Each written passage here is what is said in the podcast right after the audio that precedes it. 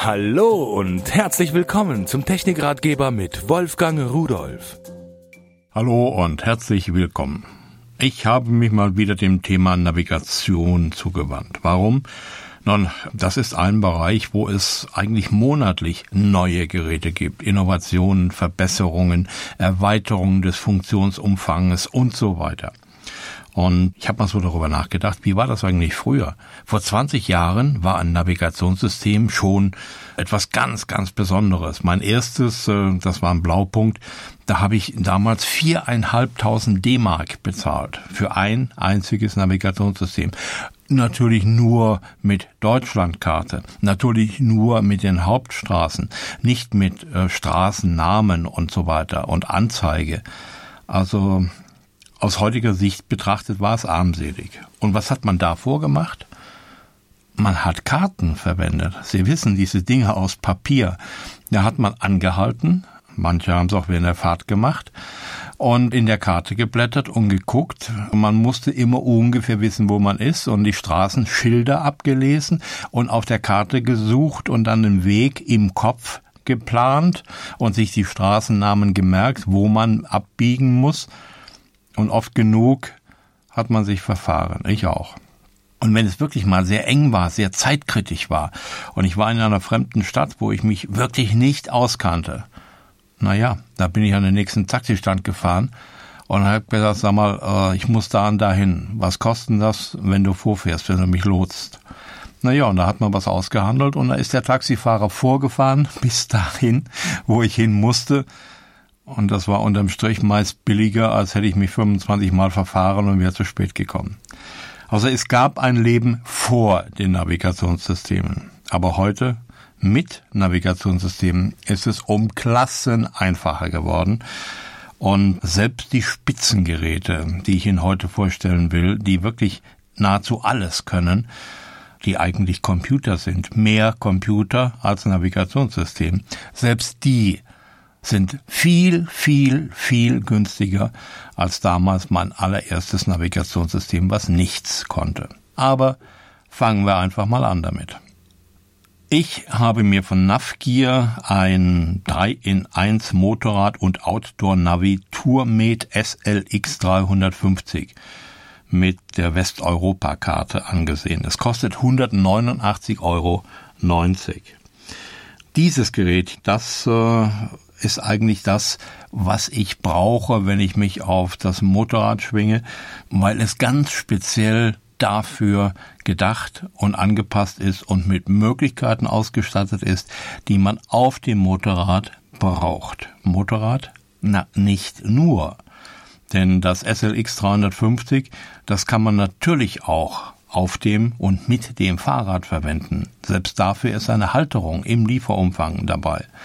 Natürlich kann ich es auch im Auto verwenden, denn ich kann in den Einstellungen sagen, bin ich ein Motorrad, bin ich ein Fahrrad, bin ich ein Auto oder bin ich ein Fußgänger. Auch das geht. So, kommen wir doch mal zu dem, was das Gerät eigentlich ausmacht.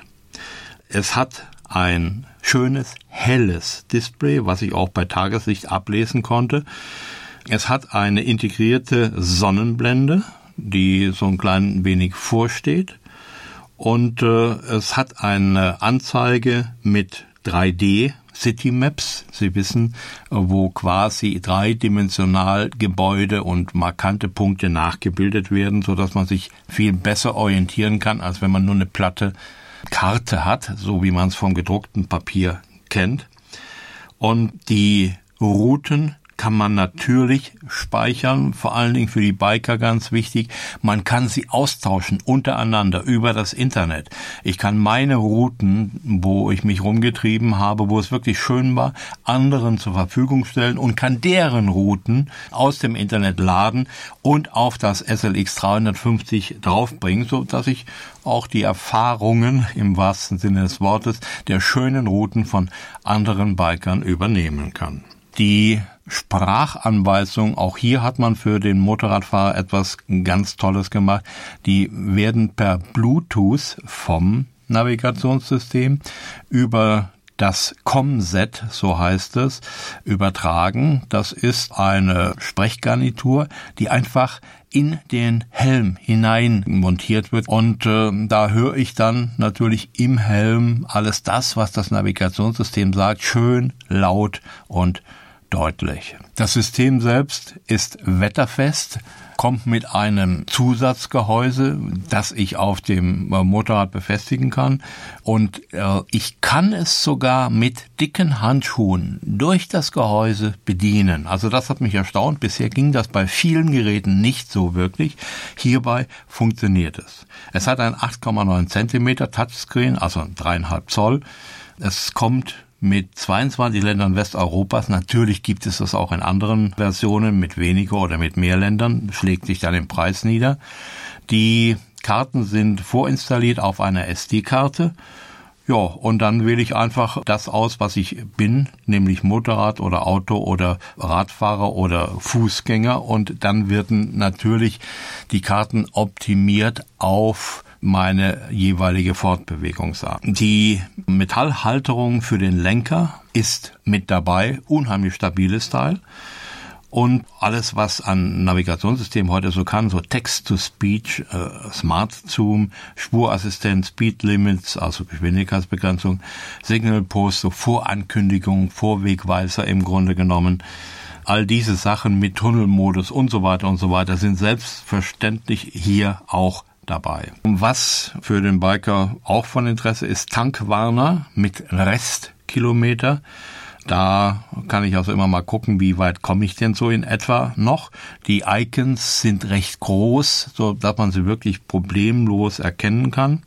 Das Alugehäuse ist übrigens wasserdicht und der interne Speicher beträgt 2 Gigabyte. Ich kann aber bis zu 32 Gigabyte SD-Karten verwenden. So, 1,3 Ampere-Stunden Lithium-Ionen-Akku heißt etwa drei Stunden Laufzeit, aber es ist ja auch ein Anschluss für die Batterie mit dabei im Lieferumfang und sogar noch ein Anschluss für die Autosteckdose, wenn Sie es also im Pkw betreiben wollen. Ein rundes Paket, was wirklich Sinn macht und auf dem neuesten Stand der Technik ist. So, jetzt passiert's ja mal, dass man äh, das Motorrad wechselt oder vielleicht sogar zwei Maschinen im Stall stehen hat oder sonst was. Und äh, da hat Navgear mitgedacht. Die bieten nämlich das, was oft vergessen wird, als Zubehör noch ein sogenanntes Motorradnetzteil für SLX 350 an, so dass ich es also auf meine zweite oder Drittmaschine ebenfalls schon montieren kann, anschließen kann und dann nur das Navigationsteil mitnehmen brauche.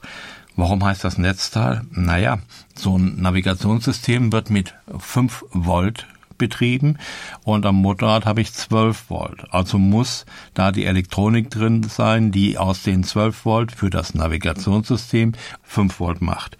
Das ganze Teil, also das Kabel mit der Elektronik in so einem kleinen Kästchen, was da dran ist und dem entsprechenden Steckeranschluss kostet 9,90 Euro. Also da selbst zu basteln macht keinen Sinn für den Fußgänger oder den Radfahrer.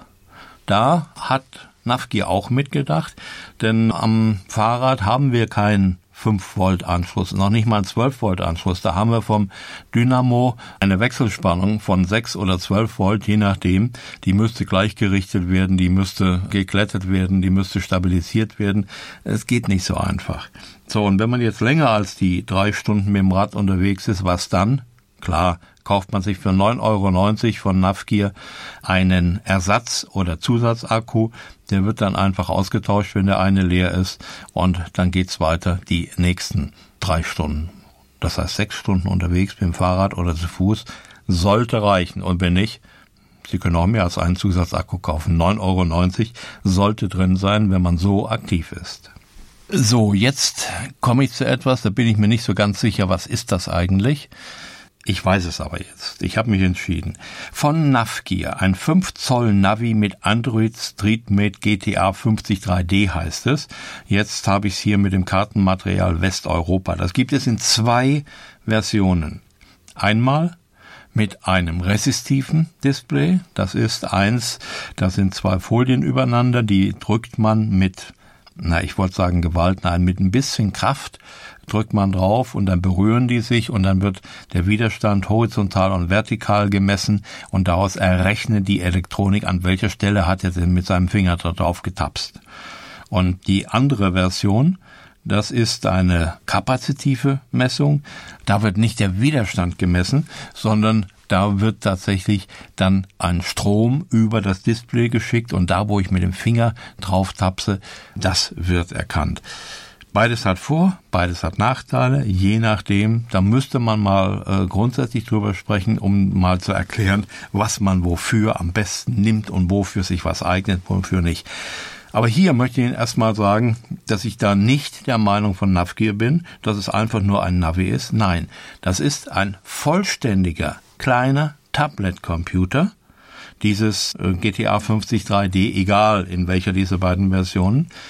Das kostet mit dem resistiven Display 159,90 Euro, mit dem kapazitiven 179,90 Euro mit dem Kartenmaterial Westeuropa. So, also ein Android Computer. Da ist äh, als Betriebssystem Android drauf. Wenn Sie ihn einschalten, dann fährt das Ding hoch und da haben Sie einen kleinen 5 Zoll Tablet Computer. Und da drauf ist die Software installiert. Da wird eine Speicherkarte mitgeliefert, die wird reingesteckt und davon kann man sie installieren. Und ja, dann haben Sie quasi eine, auf Neudeutsch sagt man App, dazu, auch wenn es eine große ist, dieses Programm, dieses Navigationsprogramm.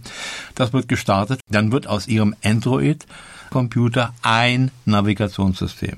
Aber nicht ein Hilfsnavigationssystem, sondern ein vollwertiges. Nein, ich behaupte, es ist sogar besser als viele auf dem Markt befindliche. Das Starten geht sehr schnell. Die Navigation geht sehr schnell. Das Display ist sehr schnell. Sie können aus der Navigation auch mal wieder auf den Computer zugreifen. Also viele Sachen, viele Ideen sind hier verwirklicht, die eigentlich der Technik und der Zeit geschuldet sind. Man nimmt einen kleinen Computer, den Sie als Computer verwenden können, der WLAN-fähig ist und äh, damit können Sie also über einen Hotspot ins Internet gehen, können alles das tun, was Sie eben mit einem modernen Tablet-PC tun können und haben ein mehr als vollwertiges Navigationssystem zu einem für mich wirklich guten Preis. Das Einzige, das ist nicht unbedingt das Gerät für jemand, der es aus dem Regal nehmen will, ins Auto kleben will und sagen, jetzt fahre ich los, sondern Sie müssen die Software, wenn es mehr als die Deutschlandkarte ist, die braucht nicht registriert zu werden, das geht anders.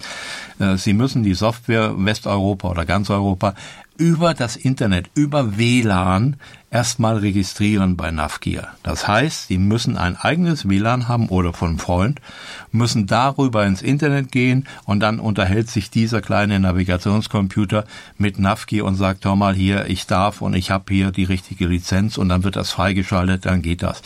Also das ist so, sagen wir mal, ein kleiner Stolperstein. Aber für die Leute, die sowieso mit Computern zu Hause zu tun haben und ein WLAN haben, ist es überhaupt keine Hürde. Ich habe es auch geschafft. Kein Problem.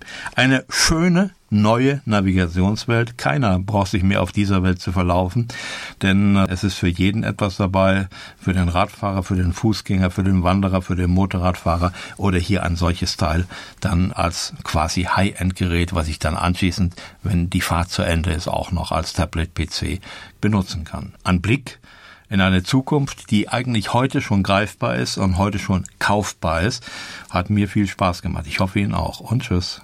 Übrigens, alle Geräte, die ich Ihnen vorgestellt habe, finden Sie unter www.pearl.de-podcast und noch viele, viele mehr.